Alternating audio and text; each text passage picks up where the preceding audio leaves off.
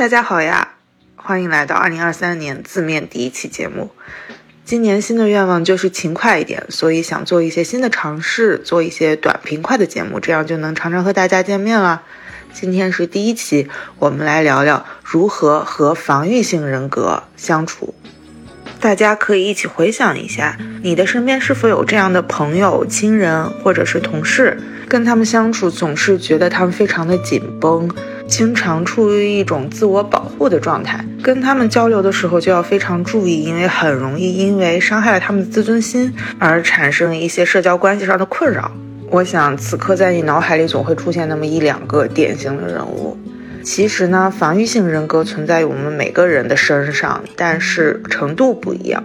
人类不是完美无缺的，大家带着脆弱的自我或者说自尊心生存在这个世界上。心理学家们很早就发现，我们人类进化出了这种心理防御机制，是用来抵抗充满敌意和不确定的外部环境。从这个意义上讲，这种防御机制是有积极意义的。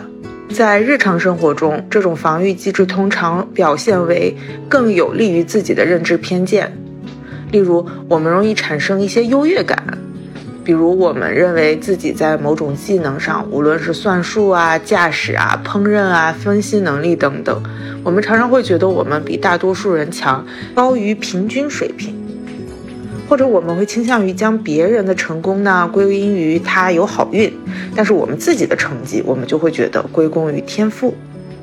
与之相对应的，当我们受到批评或者我们犯错的时候，我们也会采取自我防御、自我保护的机制。不过呢，是用另外一种方式。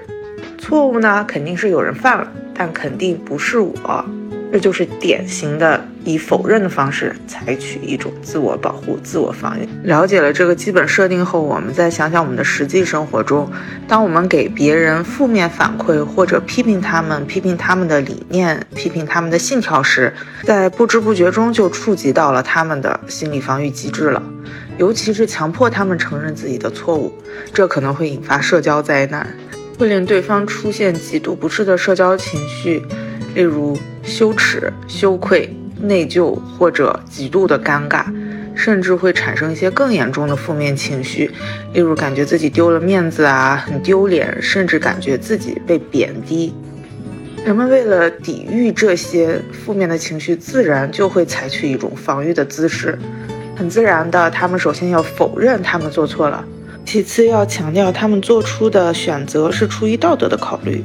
与此同时，为了挽回面子，他们会加很多戏，并且在他们心里会产生很多不必要的心理波动。来自澳大利亚弗林德斯大学的心理学家在2020年的一项研究表明，如果参加试验的志愿者们刚刚有过一次社交灾难的经历，那他们的自我自尊心就会变得更加脆弱，对于过去的错误或者不道德的行为产生的自我防御就会更强。相反，如果志愿者们有机会先率先表达他们的道德观和价值观以及立场等等，他们对自己犯的错误和失德行为的防御机制就会减少，因为声明过自己的道德观、价值观会让他们对自己的道德感被认可，有更强的安全感。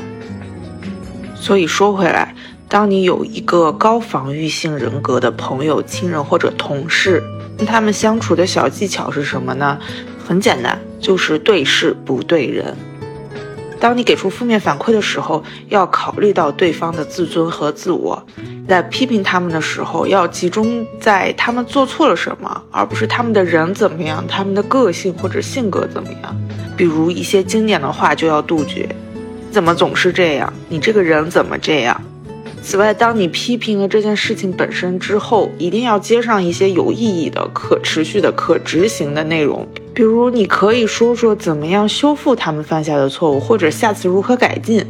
这样呢，就可以有效的抵消一些之前批评的阶段带来的一些刺痛感。对方呢，就会觉得你批评呢不是针对个人，所谓的对事不对人，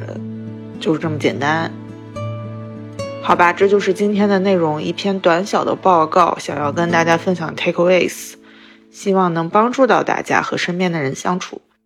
你对这期节目或者是节目的形式有什么想法？欢迎在留言区见。